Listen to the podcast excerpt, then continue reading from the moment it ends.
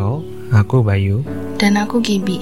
Di segmen podcast ini, kita bercerita tentang suatu kisah yang kita miliki dalam menemukan arti sebuah mindfulness.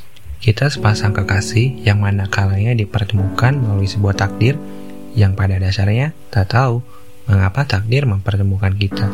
Kita yang sederhananya tak saling mengenal satu sama lain, pada waktunya semesta mempertemukan menjadi seperti sekarang, dua orang yang saling mencintai. Yang memiliki impian dan tujuan bersama. Pada dasarnya, kita adalah sepasang manusia biasa yang memiliki impian, bahkan memiliki kepribadian berbeda. Namun, kita berusaha menyatukan perbedaan itu.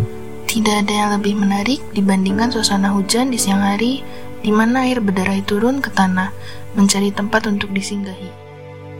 Kita tak tahu, kita tak tahu apa hal yang akan datang ke depannya nanti, mau itu baik atau buruk, tapi kita tetap bersahaja akan hal yang tak terduga.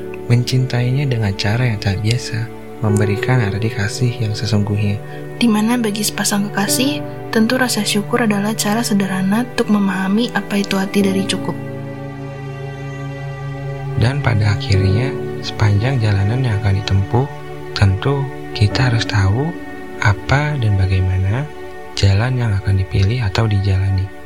Walaupun hasilnya tidak sesuai dengan ekspektasi kita.